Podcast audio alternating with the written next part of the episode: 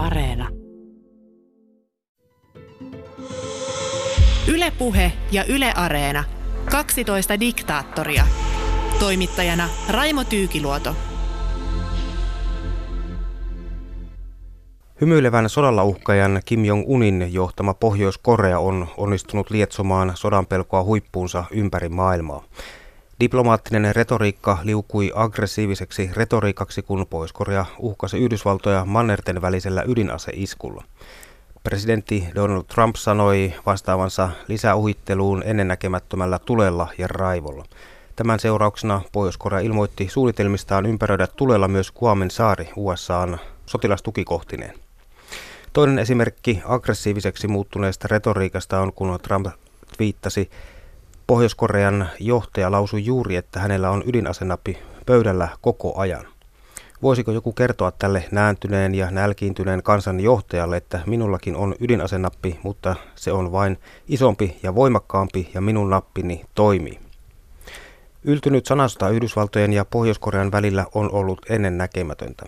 Trump on nimittänyt Kim Jong-unia mielipuoliseksi ja itsemurhatehtävää suorittavaksi rakettimieheksi. Kim Jong-un on puolestaan luvannut kesyttää USAn mielenvikaisen huruukon tulella.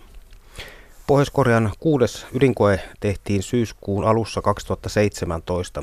Räjähdys oli niin voimakas, että on hyvinkin mahdollista, että kyseessä oli vetypommi, kuten Pohjois-Korea itse sanoo. Vetypommi on tehokkain ase, jonka ihminen on tiettävästi koskaan kehittänyt. Trumpilaiselle bisneskielelle muutettuna Kim Jong-un muutti Pohjois-Korean yrityskulttuuria. Nuori johtaja on siis ollut työssään monella mittarilla hyvä ja se on ollut maailman kannalta huono. Mikä sitten on miehiään tämä loistava toveri, suuri seuraaja sekä kansanarmeijan ja puolueen kiistaton johtaja, joita nimiä Pohjois-Korean valtio Kim Jong-unista käyttää? Tästä keskustellaan 12 diktaattoriohjelmassa tällä kertaa. Minun nimeni on Raimo Tyykiluoto. Kauppalehden uutispäällikkö Mikko Metsämäki, millainen vaikutelma sinulle on syntynyt tästä jalkapalloilijoilta tutuksi tulleesta ananas-frisyyristä, ilmeisen paljon pitävästä Kim Jong-unista, joka on viime aikoina ansioitunut kyllä myöskin jossain määrin liennytyspuheilla.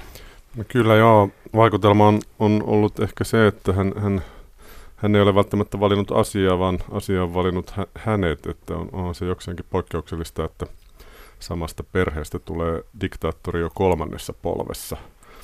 Ja, ja tulee, tulee myös mieleen se, että ehkä hän, hän ei ole sitten voinut kohtalonsa ihan hirveästi vaikuttaa, että mikä, mikä hänestä isona tulee. Ja sitten, sitten näitä kiinnostu, kiinnostuksen kohteita on pitänyt kehitellä muualta, kuten nyt vaikka amerikkalaisista palloilulajeista.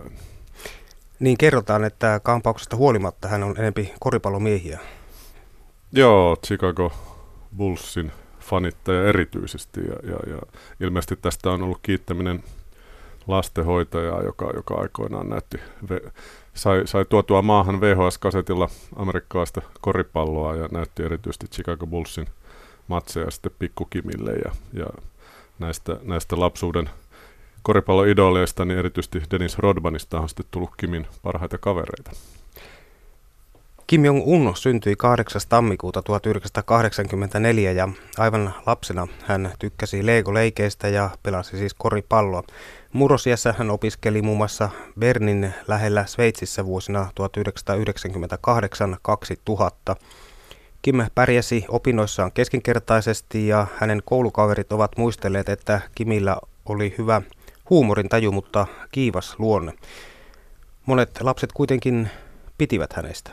No joo, kyllä, kyllä, kyllä se on hyvin erikoinen kuvio noin niin kuin lähtökohtaisesti, että tämmöisen suljetun kommunistidiktaattorin perintöprinssi lähetetään oppiin, oppiin länteen, mutta ehkä, ehkä perheellä on ollut vähän painetta siihen, että jotain oppia pitää saada. Siellähän on kuitenkin niin kuin kokemusta myös siitä, että, että valtaan noustaan niin kuin aika lailla tyhjästä ja onnettomin eväin, niin kuin, niin kuin isoisä Kim Il-sung, joka oli, oli käytännössä hyvin kouluttamaton ja tuskin lukutaitoinen kaveri siinä vaiheessa, kun hän, hänestä tuli sitten kommunistien johtaja ja sitä myöten koko, koko Pohjois-Korean johtaja. Hänelle pidettiin sitten melkoiset preppauskurssit siinä vaiheessa, kun hän, hän sitten valtaan nousi. Että, että tota, tässä nyt on kuitenkin sitten haettu tämmöistä niin läntistä korkeamman tason koulutusta jo, jo aika pienestä pitää.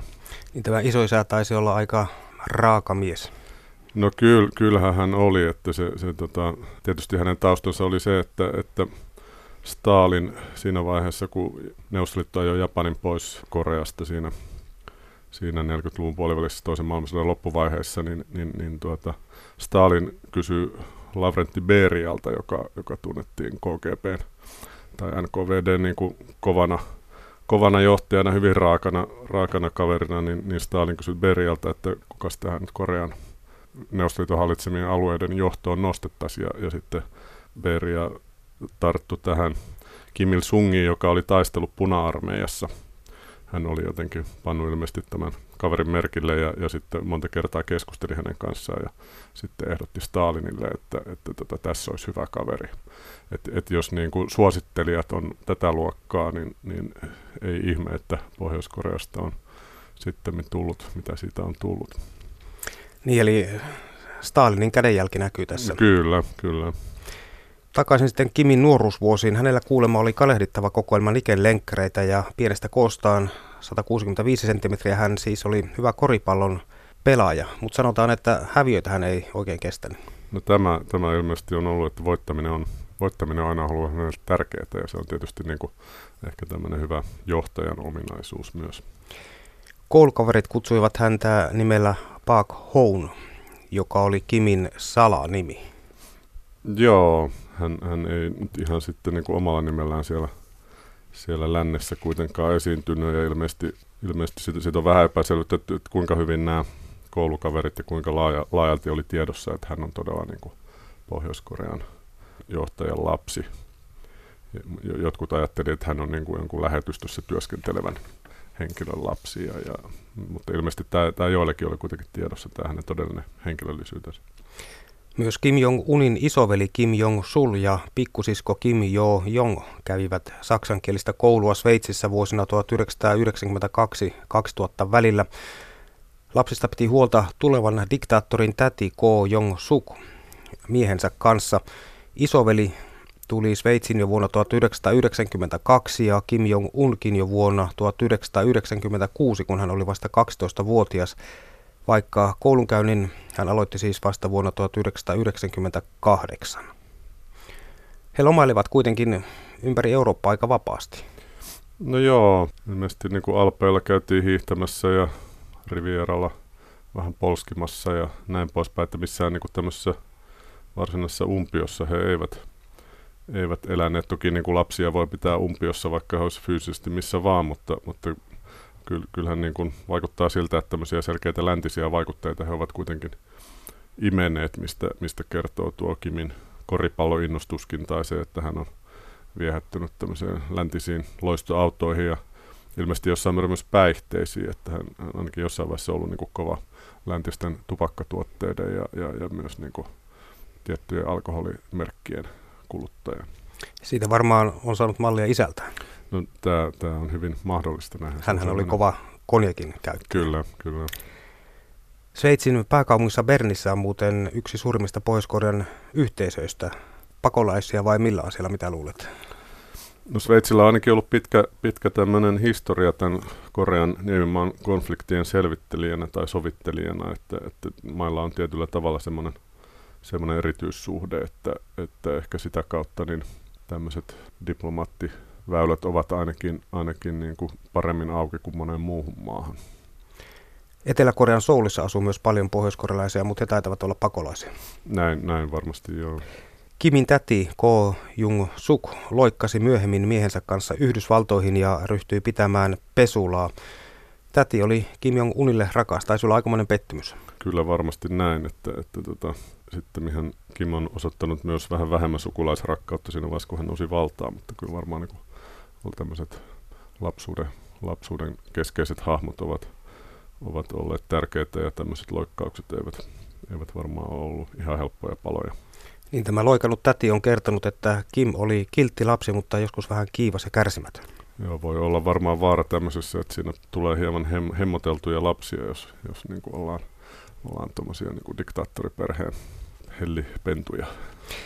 Vuonna 2000 Kim katosi kesken kouluvuoden eikä hänestä enää kuultu. Vuonna 2011 hän seurasi sitten isänsä Kim Jong-ilia Pohjois-Korean johtajana isän kuoltua yllättäen sydänkohtaukseen. Kauppalehden uutispäällikkö Mikko Metsämäki, missä Kim Jong-un mahtoi nuo 11 kadoksissa ollutta vuotta viettää ja mitä mahtoi tehdä? Jaa, joidenkin tarkkailijoiden mukaan hän ainakin, ainakin opiskeli isoisänsä mukaan nimetyssä Kim Il-sung yliopistossa Pyongyangissa ja, ja häntä, häntä ehkä sitten koulittiin jo siinä tuleviin johtotehtäviin. On, on myös tarinoita, että hän olisi väärillä passeilla matkustellut ympäri maailmaa ja, ja, ja ilmeisesti meni myös 2009 naimisiin entisen cheerleaderin kanssa. No oli miten oli, niin vuonna 2011 hänestä tuli sitten Pohjois-Korean armeijan neljän tähden kenraali, marsalkka, kansallisen puolustuskomission varapuheenjohtaja ja Korean työväenpuolueen puheenjohtaja. Nimitys suoraan armeijan neljän tähden kenraaliksi ilman minkäänlaista sotilaskoulutusta ja ohi monen kokeneen armeijan karjäärin tehneen sotilaan herätti jossain määrin närää armeijan sisällä.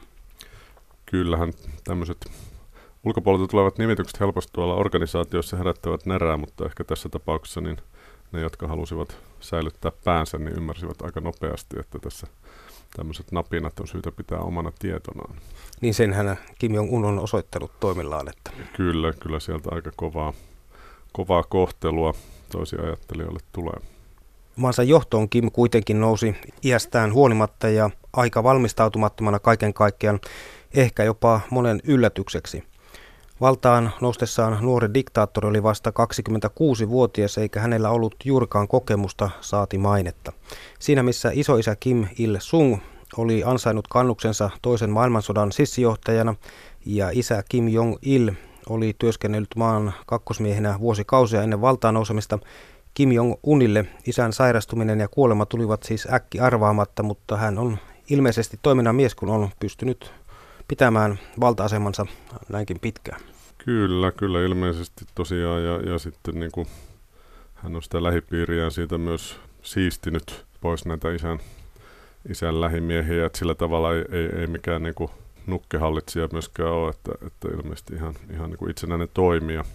Noista hänen edeltäjistä voi toki sanoa, että Kim Il-sunkaan, niin kuin vaikka häntä on, on, on, niin kuin hänestä on rakennettu tämmöisen suuren sissijohtajan kuvaa, niin, niin kyllä, kyllä ilmeisesti niin ne hänen sotilasmenestyksensä siellä, siellä olivat aika paljon pienempiä kuin tarinat kertovat. Ja, ja sitten, sitten hän oli tosiaan tämmöinen niin Neuvostoliiton tehtävään istuttama johtaja, joka sitten siihen, siihen niin kuin koulutettiin, että ei ne hänen pohjansa niin valtavan kummalliset olleet. Ja, ja kuitenkin niin kuin sitten niiltä pohjiltakin syntyi diktaattori, joka, siis Kim Il-sung, joka, joka hallitsi maataan niin melkein 50 vuotta ja oli itse asiassa sitten niin kuin 1900-luvun toiseksi pisimpään maataan hallinnut johtaja, jos, jos nyt ei kuninkaallisia lasketa. Että se, se pisimpään hallinnut oli, oli sitten Kuuban Fidel Castro, joka vielä, vielä pari vuotta pidempään pysyi vallassa.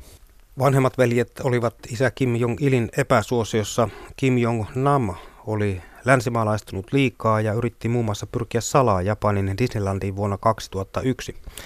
Paha virhe poiskorealaisen mittapuun mukaan Niinpä Kim Jong-nam murhattiin myrkkypistoksella lentokentällä alkuvuodesta 2017, todennäköisesti johtajavelensä Kim Jong-unin käskystä. Keskimmäisen veljen Kim Jong-sulin kerrotaan olleen isän mielestä liian naismainen ja siksi sopimaton johtajaksi. Kim Jong-sulin tiedetään muuten olleen Eric Claptonin ihailija.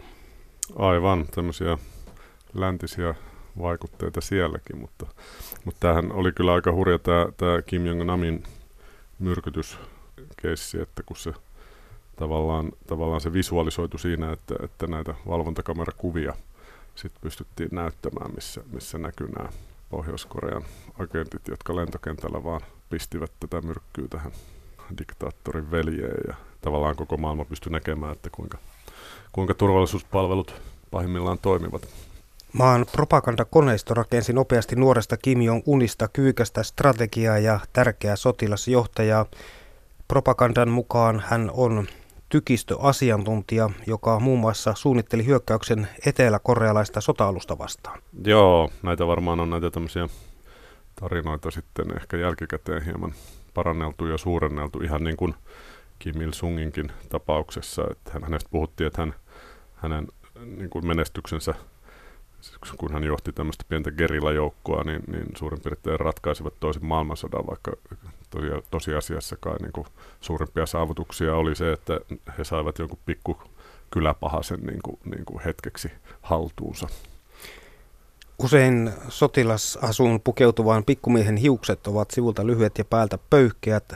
Valokuissa kasvoilla on melkein aina leveä virne ja hahmo, sanoisinko, muorimaisen pyylevä. Ei mitenkään tyypillisen diktaattorin näköinen henkilö, jos jonkunlaisen mielikuvan tässä itselle yrittää diktaattorista luoda.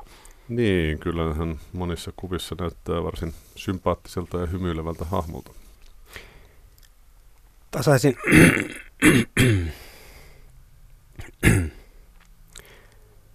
Tasaisin väliajoin Pohjois-Korean uutistoimisto toimittaa julkisuuteen propagandavideoita, joilla Kim tutustuu maansa eri kolkkiin. Niistä piirtyy absurdi kuva kansakunnan johtajasta. Kim tekee videolla vähän kaikkea. Hän opettaa nuorisoa uimaan ja vähän varttuneempia lentämään. Hän maustaa keksejä, valvoo kananpoikien kasvatusta valtion kanatiloilla ja opastaa kampaajia hiusten leikkuussa. Aika monipuolinen henkilö. Kyllä, hän, hän on vähän niin kuin takavuosien nukkumatti-hahmo, joka itä-saksalaisessa animaatiossa kävi tapaamassa lapsia erilaisilla vehkeillä ja otettiin kaikkialla avosylin vastaan. Että, että tässä on paljon tämmöistä niin kuin tietyllä tavalla fiktiivistä elementtiä tässä, tässä hänen toiminnassaan tai siinä propagandassa, jota hänestä rakennetaan. Ja rankan työpäivän jälkeen kiireinen diktaattori ehtii vielä kokeilla Pyongyangin huipuiston laitteita. Tottahan toki. Hänestä on myös sanottu, että hän suunnittelee Pyongyangin kokonaista uutta kaupungin osaa. Arkkitehtikin kaiken lisäksi. Kyllä. Nuori Kim on halunnut näyttää, että ei ole kuin isänsä, vaan kuin rakastettu iso isänsä. Hän kättelee ihmisiä, vierailee heidän kodessaan ja istuu yhdessä vaimon kanssa heidän seurassaan lattialle niin kuin kuka tahansa. Joo, hänellä on epäilemättä ollut tietty tämmöinen auktoriteettiongelma, kun hän, hän on ollut niin perimysjärjestyksessä vasta kolmas. Hänellä on näitä isoveljiä ja häntä, häntä ei varmaan ole niin kuin lähtökohtaisesti kohdeltu tulevana hallitsijana. Ja tämä ei ole varmasti ollut sitten ihan ongelmaton tilanne, kun hän on valtaan noussut, että miten nämä kaikki kenraalit ja muut, muut niin kuin isän lähipiiri ovat sen ottaneet, että se pikkunappula sieltä, sieltä, sieltä nousee, että, että kyllä siinä on niin kuin propagandakoneistollakin ollut töitä, että miten, miten tästä niin kuin pikkuveljestä rakennetaan se uusi, uusi johtaja. Ja propagandakoneistohan on toiminut ja suoltanut muun muassa seuraavanlaisia vertauksia. Kim Jong-un on kuin Kristus, henkilö, joka liikkuu yliluonnollisella nopeudella, henkilö, joka tekee kävyistä granaatteja ja henkilö, jota sää tottelee, varsinainen velikulta. Kyllä, muistaakseni hänen isänsäkin kuvitteli voivansa näitä sääolosuhteita hallita, että sikäli tässä on niin kuin, ollaan niin kuin perheen perinnössä kiinni, että ehkä, ehkä tässä niin kuin olisi ilmastonmuutoksellekin yksi, yksi tapa tapa sitä vähän kampittaa, että otettaisiin apuja tuolta Pohjois-Korean diktaattorilta. Niin soitetaan kaverille. Niin. Kauppalehden uutispäiväkko Mikko Metsämäki, voiko vaarana olla, että Kim alkaa itsekin uskoa propagandaan, jota hänestä levitetään? Näinhän diktaattorille tuppaa ajan myötä käymään. No kyllä hyvin poikkeuksellinen psyyke täytyy olla, olla ihmisellä, joka on, on, on vauvasta asti ollut tämmöisen diktaattorihovin jäsen, ja jota on varmaan myös sitten aika nuoresta pitäen niin koulittu tulevaksi johtajaksi, että kyllä olisi, olisi tavallaan ihan kiinnostava kuulla joku psykiatrin lausunto tämän, tämän tyyppisestä kaverista, että kyllä siinä voi, voi niin tietyt tämmöiset käsitykset omasta kaikkivaltiudesta niin päästä aika helposti pinnalle. Uutiskuvat ovat tietysti räikeästi väritettyä propagandaa, mutta ne ovat kuitenkin lähestulkoon ainoa lähde Pohjois-Korean nuoren johtajan elämään, koska hän ei anna haastatteluja. Kimin isällä Kim Jong-ilillä oli paha änkytysvika ja hän ei myöskään antanut haastatteluja. Mahtaakohan tässä olla samasta asiasta kyse? Vaikea sanoa. Tietysti tuommoisia asioita pystyy myös koulimaan, että miten se, miten se puhe luistaa, mutta sinänsä se ajatus Kimistä antamassa haastatteluja on kyllä, on kyllä ihan kiehtova, että kukahan olisi hänen luottotoimittajansa sitten. Niin ja onhan kuitenkin näitä puheita pitänyt, että ei, ei se välttämättä tästä ole kysymys, että hän änkyttää. Niin, kyllä. Ja onhan se tavallaan helpompi olla karismaattinen johtaja, kun kävelee vain ryhdikkäästi ja katselee arroganssi ylimielisesti muita ihmisiä. Ja usein se tuppaa olemaan niin, että siinä vaiheessa kun suunsa aukaisee, niin karisma katoaa. No nä- näinpä se on. Kimin tapa luovia läpi epävakaasta tilanteesta ja tehdä itsestään kiistaton johtaja eli diktaattori oli julma. Kaikki kenraalit, jotka astelivat hämmentyneen nurukaisen rinnalla hänen isänsä hautajaissaatossa, ovat kadonneet. Setä ja oppisä Yang Sung Taek, josta povattiin isä Kimin jälkeistä väliaikaishallitsijaa, tuomittiin kuolemaan. Tämä on käynyt vähän niin kuin oppikirjassa, että kun nouset diktaattoriksi, niin kuinka, kuinka toimit mahdollisten kilpailevien valtapesäkkeiden ja vastarintapesäkkeiden suhteen, että ne on, ne on nitistettävä ja mielellään vähän niin kuin ennakolta jo, että ennen kuin, ennen kuin mitään toisia ajattelua edes ilmenee, niin, niin pannaan porukka tieltä pois. Kim Il-sunghan vältti tavallaan näitä seuraaja-ongelmia osittain siltä, että sillä, että hyvin, hyvin nuorena toi Kim Jong-il jotenkin, jotenkin valikoitu sitten tulevaksi johtajaksi. Toisaalta hän hallitsi niin pitkään, että siinä ehti kyllä, kyllä kilpailijat ja potentiaaliset kilpailijat uuvahtaa, mutta, mutta nämä Kim Jong-ilin velihän lähetettiin tuonne kaukaiseen Eurooppaan suurlähettiläs hommiin, että ajatus oli ilmeisesti se, että ei synty sit kilpailua näiden poikien välillä, että kumpiko haluaa seuraavaksi diktaattoriksi. Niin Pohjois-Korea on kungfutsialainen maa, jossa vanhempien ihmisten kunnioittaminen on tärkeää ja pelättiin, kun setä tuomittiin kuolemaan, että vanhempien ihmisten, kuten sitä sun taikin telottaminen johtaa elitin ja Kim Jong-unin väliseen valtataisteluun. Näin ei sitten kuitenkaan käynyt. Juu, ei. ei että, mun käsittääkseni Kim ei varsinaisesti piilotellut tätä setänsä kohtaloa, vaan se pidätyskin kai suoritettiin ihan, ihan niin kuin valtion television suorassa lähetyksessä, että, että kaikki varmasti huomaisivat, että mitä tässä nyt tapahtuu. Aina jokainen on syyllinen johonkin, kun, kun vähän kaivellaan. Niin ja tarviiko sitä diktaattori sen kummemmin perustella? No eipä niin. Maansa avaintehtävät Kim Jong-un on sitten miehittänyt omilla uskotuillaan.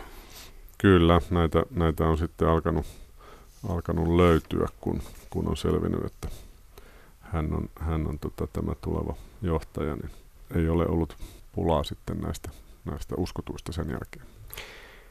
Kimien hallintojen teot ovat olleet kaiken kaikkiaan aika lailla raakalaismaisia.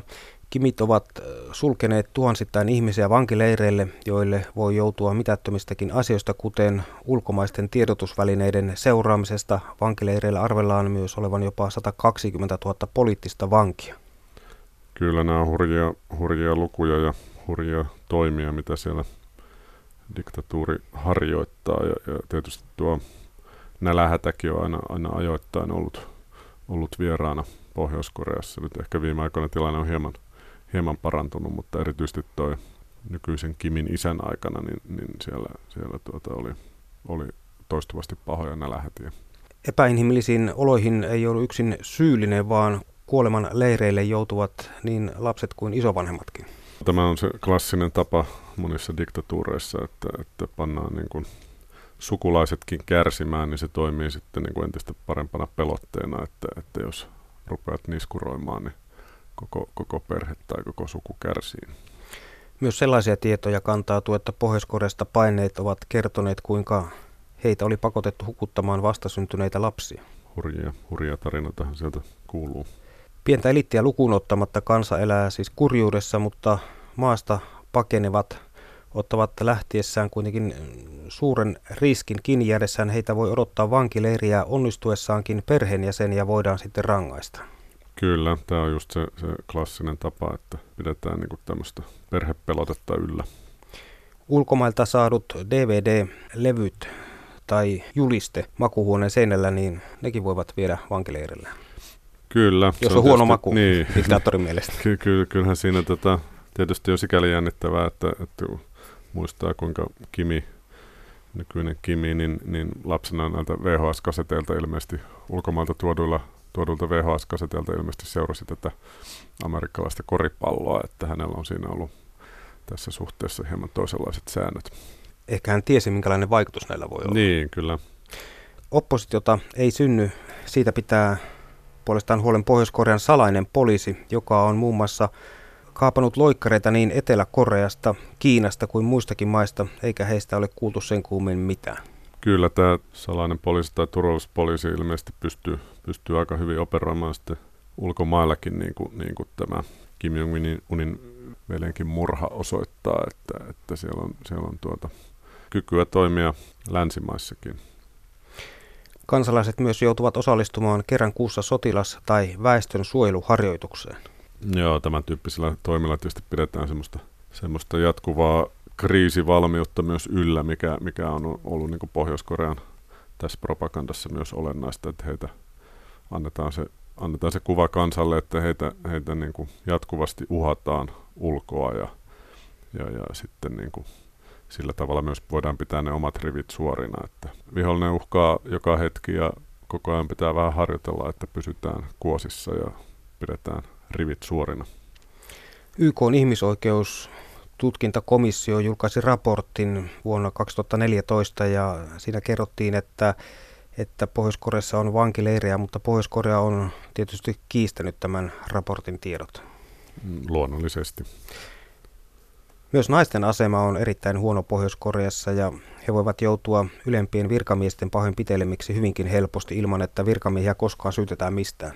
Joo, te, siellä ei ehkä tämä niin kuin Me Too-liike ole ihan päässyt vielä vielä täyteen lentoonsa.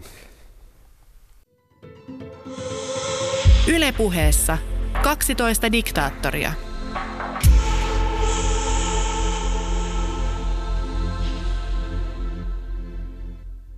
Mikko Metsämäki, ulospäin Kim Jong-unin valtakauden aivan alku vaikutti hänen isänsä kautta aggressiivisemmalta. Pohjois-Korea on tehnyt ydinkokeita, testannut mannerten välistä ohjusta ja uhannut upottaa Yhdysvaltojen tukikohdan Kuomin saarella Tyynellä valtamerellä. Kyllä joo, jotenkin niin kuin missä tahansa muussa ajassa, niin nämä, nämä puheet, mitä tässä on nähty, niin olisi, olisi kyllä ollut aika, aika hälyttäviä, mutta jotenkin tämä niin kuin Donald Trumpin nousu valtaan sitten taas Yhdysvalloissa ja tämmöistä niin kuin ääripuheiden ikään kuin karnevalisointi on sitten taas aiheuttanut sen, että näitähän on sitten seurattu vähän semmoisella niin kuin pienellä huvittuneisuudella, että nyt se rakettimies ja Trump taas twiittailevat, twiittailevat hulluja juttuja toisilleen ja, ja niin kuin virittelevät ydinsotaa, mutta sitten sit taas seuraavassa hetkessä Trump meneekin, meneekin tapaamaan Kim Jong-unia ja kätellään ja ollaan parhaita kavereita ja, ja, ja hommat on taputeltu niin kuin ihan mukavasti, että et, et, et, niin kuin hyvin, hyvin erikoinen, erikoinen tilanne kaiken kaikkiaan. Pohjois-Korean kuudes ydinkoe tehtiin syyskuun alussa 2017 ja räjähdys oli siis niin voimakas, että on, on todellakin mahdollista, kyseessä oli vetypommi, kuten Pohjois-Korea itse sanoo. Aika vakavilla asioilla tässä kuitenkin pelaillaan. Kyllä, kyllä toki täytyy, täytyy toivoa, että näitä aseita ei koskaan käytännössä käytettäisi. Siis toisaalta niin kyllähän Kimikin on semmoista pientä liennytystä välillä harjoittanut, että, että keväällä 2018 niin, niin ilmoitti – muun muassa sulkevansa tämän Pohjois-Korean ydinaseiden testausalueen. Ja niin kuin välillä voi ajatella, että se, se niin kuin Pohjois-Korean oikeastaan ainoa kansainvälisellä kentillä käyttämä, käyttämä pelikortti, mikä heillä on, niin sitä ydin, ydinase, niin ehkä, se, ehkä sitä nyt on sitten tätä korttia niin työnnetty välillä vähän syvemmälle sinne taskuun myös. Niin hän on kuitenkin niitä harvoja diktaattoreita, joilla on tällainen valttikortti kädessään kuin vetypommi. Kyllä, kyllä, joo, ja, ja, ja sitä, sitä tietysti niin sen hän tiedostaa ja, ja sillä sumeilematta pelaa. Nyt reilun 30 Kimin johdolla Pohjois-Korea on kehittänyt siis ydinaseohjelmansa ihan, ihan niin kuin se on sanonut tapahtuvan. Ohjus- ja ydinkokeet eivät ole olleet yllätyksiä. Nuori johtaja on ollut siis työssä monella mittarilla hyvää, mutta se on ollut maailman kannalta huono asia. No näin, näin voi sanoa kyllä, että tietyllä tavalla tehokasta organisaation johtamista hän on harjoittanut. Julkisuuskuvaltaan Jong-un on kuitenkin isänsä inhimillisempi, mutta toisaalta häntä pidetään myös tätä aggressiivisempana ja sotaisampana. Entinen upseeri ja nykyinen tutkija David Maxwell on arvioinut, että Kim pelkää, että ilman ydinasepelotetta hänelle käy kuin Libyan Muammar Gaddafille tai Irakin Saddam Husseinille. Molemmat ovat kuolleet, koska he eivät muodostaneet uskottavaa uhkaa Yhdysvaltojen suuntaan. No ihan, ihan ilmeisesti tämmöinen vaara on olemassa, että jos Pohjois-Korea nyt sitten panisi kaikki ydinase hankkeet jäihin ja pillit pussiin ja, ja, ja sillä ei olisi tämmöistä pelotetta, niin heidän asemansa, neuvotteluasemansa olisi, olisi sitten ihan toinen ja, ja siinä kyllä niin kuin olisi varmasti vaara, että Kim Jong-uniltakin lähtisi ikään kuin palli aika paljon nopeammin alta. Pohjois-Korean johtajasta Kim Jong-unista puhutaan usein irrationaalisena hulluna ja mielipuolena, joka ampuu ohjuksia sinne tänne ennakoimatta ja mielivaltaisesti, mutta onko Kim Jong-un johtajana täysin arvaamaton sekopää? Mitä luulet? Sitä on tietysti vaikea tarkkaan sanoa, mutta, mutta niin kuin tietyllä tavalla omista lähtökohdistaan ja omasta näkökulmastaan hän, hän on osittain toiminut ainakin ihan fiksusti, että, että jos ajattelee tämmöisellä diktaattorimoodilla, niin, niin ensisijainen tehtävähän diktaattorilla on, on pysyä vallassa ja toinen tehtävä se, että valtio, jossa toimii diktaattorina, niin pysyy jossain määrin pystyssä ja tätä Kim on, on varmaan tavoitellut ja tämän on ainakin toistaiseksi ihan, ihan hyvin saavuttanut. Niin, ranskalaisen Kimistä kertovan dokumentin mukaan Kim Jong-un ei ole sekopää. Dokumentissa todetaan, että on itse asiassa vaarallista, jos joku ajattelee niin, sillä se voi johtaa väärään johtopäätökseen Kimin tulevasta toiminnasta. Kim Jong-un on johdonmukainen, ei hullu. Hänen provokaationsa ja aseohjelmansa varmistavat Pohjois-Korean alueen turvallisuutta ja lietsovat nationalismia, joka auttaa häntä valta-aseman säilyttämisessä kotimaassaan arvioidaan tässä, tässä dokumentissa. Tässä, tässä varmaan on perää, että omalla vähän perversillä logiikallaan niin, niin näin Kim on, on toiminut. Kimin uholle on, on monia syitä. Pohjois-Korea tarvitsee siis ydinasepelotteen selvitäkseen ja vahvistaakseen asemansa Itä-Aasiassa, parantaakseen Pohjois-Korean neuvotteluasemaa maailmassa ja pitäkseen muut suurvallat loitolla. Siis tämä se strategia varmaan siinä on. Kyllä, se, se on varmaan se ajattelu taustalla. Kauppalehden uutispäällikkö Mikko Metsämäki, uhoako Kim myös säilyttääkseen oman uskottavuutensa Pohjois-Korean armeijan silmissä? Kyllähän siellä voi olla tämmöistäkin, tämmöistäkin taustalla. Toki, toki niin kuin mä luulisin, että tässä vaiheessa hänen asemansa jo aika lailla vankkumaton, että, että teki, tekikö hän mitä tahansa, niin se, se kyllä niin kuin hyväksytään siellä, siellä armeijan piirissä myös. Niin ja monet asiantuntijat uskovat myöskin, että tällainen sekopäinen uho on Kimiltä harkittua strategiaa. Niin, kyllähän se, se ylipäänsä tämmöinen retoriikka Pohjois-Koreassa, niin se on aika värikästä, kun, kun näkee näitä lähetyksiä tai klippejä paikallisista uutislähetyksistä, niin siellähän ollaan aika, aika kovilla kierroksilla käyvät uutisten lukijatkin usein, että kerrotaan maan suurista uusista voitoista. Aikanaan Yhdysvaltojen presidentti Richard Nixon puhui huulun miehen teoriasta, eli ydinasepelote on uskottava, kun siihen yhdistyy olettamus kovasta ja impulsiivisesti käyttäytyvästä johtajasta? No kyllä joo, Nixon itse ehkä hyvin täytti tämä hullumien teoria, teoria, kuten sitten niin kuin varsinkin hänen, hänen loppuvaiheessaan kävi ilmi, kun hän oli vähän niin kuin lukittautuneena sinne Oval, Oval Officeen ja, ja, ja sitten hänet onneksi saatiin, saatiin sieltä, sieltä tota, kammettua pois.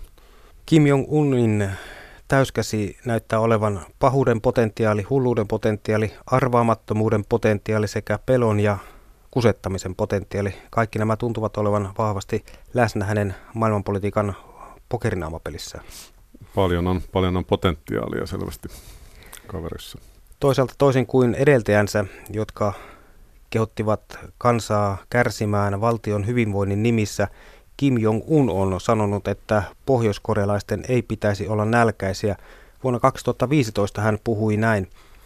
Tärkein haasteemme tänä päivänä on parantaa ihmisten elinoloja. Meidän pitäisi antaa kärsineelle kansallamme mitä runsain ja maailman onnellisin elämä. No joo, tämähän on sikäli kiinnostavaa, että hän tässä ikään kuin myönsi, että, että niin kuin kaikella kansalla ei välttämättä ole ollut niin kuin kaikkein parhaat elinolosuhteet maailmassa, mikä on kuitenkin ollut se virallinen tarina varmasti siihen asti, että, että tota mitään ongelmia enää lähetään, niin ei, ei, ne on vaan tämmöistä läntistä, läntistä propagandaa, että ehkä, ehkä tässä niin kuin voi nähdä semmoisen tietyn, tietyn vastaantulon ja oikean tosiasioiden tunnustamisen, mikä, mikä tietysti on niin semmoisen fiksumman politiikan niin kuin lähtökohta. Kim on Pohjois-Korean kansan palvoma hahmo, vaikka kansalla ei ole mahdollisuutta kieltäytyä ylistyksestä. Voisiko tunteessa olla myöskin jotain aitoa, kun Kim on luvannut suljetussa valtiossa elävälle kansalle, että edessä olisi parempaa?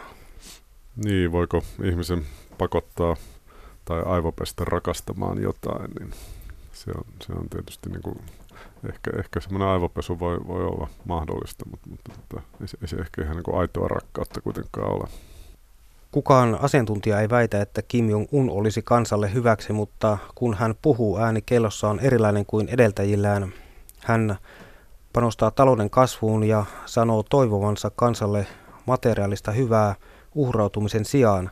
Ja se vetoaa suljetun diktatuurin ihmisiin kuitenkin. Niin, toivotaan, että tämmöinen, tota, kehitys oikeasti, oikeasti menisi eteenpäin. Että se olisi tietysti niin kuin pohjois-korealaisten ihmisten ja myös, myös niin kuin naapurimaiden ja koko kansainvälisen yhteisön kannalta hyvä, hyvä asia, mutta itse, itse niin kuin diktaattorin kannalta tämmöinen voi tietysti olla myös vähän vaarallinen tie, että monet, monet esimerkit ovat osoittaneet sen, että jos kansalle aletaan antaa siimaa ja vapauksia, niin siltä tieltä ei välttämättä ole paluuta, että näinhän, näinhän esimerkiksi tuolla Itä-Euroopassa kommunismin romahdettua kävi, että, että kyllä siellä sitten niin kuin nämä pieniä liberalisointia tehneet kommunistijohtajat, niin aika nopeasti heidän, heidän jakkaransa sitten lähti alta. Saksalainen päivälehti Allgemeine Zeitung kirjoitti vuonna 2013, että Pohjois-Korea on pyytänyt uudistuksiinsa apua saksalaisilta juristeilta ja taloustieteilijöiltä. Tämä on kiinnostava, kiinnostava asia kyllä, että, että olisiko, olisiko se Kim Jong-unin läntinen koulutus sitten niin kuin tietyllä tavalla kuitenkin vaikuttanut siihen, että hänellä, hänellä on niin kuin jotain viehtymystä tämmöisiin niin kuin läntisiin ideaaleihin myös. Huhutaan myös, että Kim Jong-un on sallinut suuren joukon ihmisiä lähteä maasta oppimaan liiketalouden perusteita, kansainvälistä taloutta ja kuinka kontrollitaloudesta siirrytään markkinatalouteen. Kyllä joo, ja siellähän, siellähän myös on niin kuin paikallisissa yliopistoissa on käynyt länsimaisia luennoitsijoita ihan säännöllisesti. Itse asiassa meillä oli kauppalehdessäkin, tässä olla viime vuonna juttu tämmöisestä Aalto-yliopiston Jukka-Pekka Heikkilästä, tutkijasta, joka on käynyt monia kertoja – kertoja Pyongyangissa kertomassa pohjoiskorealaisille opiskelijoille tämmöisestä suomalaisesta kapitalismin mallista ja, ja läntisestä talousjärjestelmästä. Että, että kyllä tämmöistä niin kuin ihan, ihan oikeasti tapahtuu. Mitenhän tämä viesti otettiin vastaan, Aalto-yliopiston teoriat? Muistelen, että, että tämä Heikkilä kertoo, että ihan, ihan niin kuin hyvin kiinnostuneita nämä, nämä opiskelijat ovat näistä näistä tota, läntisistä malleista. Ja kyllähän se jotain pientä merkkiä avoimuudesta kertoo. Että... Kyllä, kyllä. Toki niin kuin kyse on varmaan semmoista niin kuin hyvin valikoituneesta eliitistä, jolle, jolle näitä asioita kerrotaan, mutta, mutta kuitenkin. Talouslehti Business Insider kirjoitti taanoin, että Kim Jong-un ei ole hullu, vaan selviytyjä. No ainakin so far tähän asti, niin, niin näin, näin, näin voi todella sanoa. Jos ohittaa tavat, joilla Kim Jong-un on politiikkansa toteuttanut, hänen toimissaan on, on kieltämättä johdonmukaisuutta. Kim on johtanut maataan kuin nuori ja nälkäinen toimitusjohtaja. Hän on motivoinut joukkonsa, selittänyt tulevaisuuden tavoitteet, antanut näyttöä toimista ja antaa vaikutelman, että johtaminen on hänestä mukavaa. Hän on kehittänyt prosesseja ja vaihtanut johtajia. Kyllä, YT-neuvotteluja on käyty ja organisaatiota on uudistettu. Aika tiuhaan tahtiin ja kovalla kädellä. Tiuhaan tahtiin ja toki niin kuin ero semmoiseen perusorganisaatioon sen, että on se, että lähtijät ovat usein saaneet luopua sitten hengestään, että, että on ollut vähän tiukemmat, tiukemmat linjat, mutta totta on se, että, että on, on niin kuin uudistuksia on tehty ja esimerkiksi niin kuin tämmöistä pientä yritystoimintaa on sallittu ja, ja sen on jopa annettu kasvaa ja, ja talous tuntuisi olevan selvästi paremmassa kantimissa kuin, kuin Kimi isän aikana. Tiukoissa tilanteissa menestyminen edellyttää usein vastapuolen logiikan ymmärtämistä. Siitä ei ole apua, että vastustaja kuitataan hulluksi. Siitä syntyy lähinnä turhia toiveita esimerkiksi siitä, että Pohjois-Korea tulisi joskus järkkinsä. No joo, ei, ei, ei niin kuin siinä, siinä ei varmaan diplomatialla kannata, kannata edetä, että, että että tätä kutsutaan, kutsutaan hulluksi, mutta tota, kyllähän se lähtökohta näissä on, että jotain, jotain jos Kim jotain antaa, vaikkapa luopuisi ydinaseohjelmastaan, niin, niin tota, jotain heidän pitäisi saada vastineeksi ja sitten, sitten siinä tullaan taas siihen, että voiko, voiko tämmöisiä niin kuin diktatu, diktaattoreita palkita vaikkapa niin kuin taloudellisilla myönnytyksillä tai joilla, että ei, ei, ei nämä helppoja, helppoja askelmerkkejä ole, että kuinka tämmöisessä tilanteessa sitten pitäisi edetä. Ja Kim Jong-un ei ole varmaan mikään, mikään todellakaan helpponakki. Kerrotaan, että Kim on äärimmäisen itsevarma johtaja, joka on seurannut tiiviisti kansainvälistä lehdistöä jopa sitten vitsailee mielikuvasta, jota hänestä ulkomailla rakennetaan. No se tietysti, jos, jos jonkinlaista huumorintajua löytyy, niin se, se ei ole huono piirre. Etelä-Koreassa helmikuussa 2018 pidetyt talviolympialaiset laukaisivat Koreoiden lähentymisen. Pohjois-Korean Kim Jong-un lähetti olympialaisiin urheilijoita, cheerleadereitä sekä sisarensa Kim Jo-jongin. Cheerleaderit eivät olleet kisoissa palkkatoissa saati vapaaehtoisena. He olivat diktatuurin johdolle uskollisista perheistä ja heillä oli isot silmät ja pyöreät kasvot. Ennen lähtöään he olivat luvanneet kohdella Etelä-Koreaa vihollisvaltiona. Naisia valvottiin koko ajan, he eivät saaneet mennä edes wc yksin. Jos joku yrittäisi loikata, hänen perhettään uhattiin teloituksella. Kerrotaan, että vuonna 2006 parikymmentä cheerleaderia joutui vankileirille, koska olivat kertoneet ulkomailla näkemistään asioista Pohjois-Koreassa. Kyllä joo, ja, ja tosiaan nämä tota, cheerleaderit taitavat olla vähän tämmöinen poikkeuksellinen rälssi, rälssi että et, et, eliittiperheiden lapset, lapset voivat olla arvostetusti cheerleadereita ja tosiaan niin Kim Jong-unin vaimokin on ilmeisesti ollut, ollut cheerleader, että, että, että, että tota, se on silloin tämmöinen niin vähän poikkeuksellinen asema maassa. Diktaattori Kim Jong-unin sisko, valokeilassa paistatteleva Kim Jo-jong ei ole mikään Spice Girls, vaan Pohjois-Korean salainen ase kertoi taannoin BBC ja totesi, että Kim Jo-jong on osoittautunut tehokkaammaksi huomion keräjäksi kuin yksikään laukaistu ohjus. Kyllähän tota, ylipäänsä Pohjois-Korea on ollut niin kuin kansainvälisellä agendalla aika vahvasti tässä tietysti niin kuin näiden Trumpin ennen kaikkea tämän niin kuin Yhdysvaltain kanssa sapelin kalistelu ja sitten, sitten välillä tämän liennytyksen vuoksi, mutta sitten sieltä on noussut näitä tämmöisiä niin kuin muitakin ilmiöitä, ilmiöitä vahvasti läntiseen tietoisuuteen, että, että kyllä, kyllä niin kuin tavallaan maailman Pohjois-Korea-kuva on vahvistunut viime vuosina. Kauppaleiden uutispäällikkö Mikko Metsämäki, Pohjois-Korean johtaja Kim Jong-un vaimoinen osallistui taanoin myös eteläkorealaisten artistien konserttiin, joka järjestettiin Pohjois-Korean pääkaupungissa Pyongyangissa. Esiintyjien joukossa oli muun muassa Etelä-Korean K-popin nimekäs Red Velvet. Kim Jong-un oli siellä kuulemma sitten jammailut ihan kunnolla. No, näitä, näitä voi tietysti pitää tämmöisenä positiivisena signaaleina, että jotain tapahtuu, ja, ja, mutta samaan aikaan niin, niin toki vankileirit ovat edelleen pystyssä ja, ja maa on omille kansalaisille hyvin tiukasti suljettu, että Amnesty kertoi kertoi hiljattain, että maassa on kolme miljoonaa kännykkää, mutta niillä ei voi soittaa ulkomaan puheluita eikä niillä pääse internettiin, että, että, että ei, se, ei se nyt vielä niin kuin, vaikka, vaikka eliitti, eliitti jammailisi, niin kyllä se, kyllä se niin kuin suurella osalla kansasta on edelleen niin kuin tämmöinen vähän suuri vankileiri. Ylepuheessa 12 diktaattoria.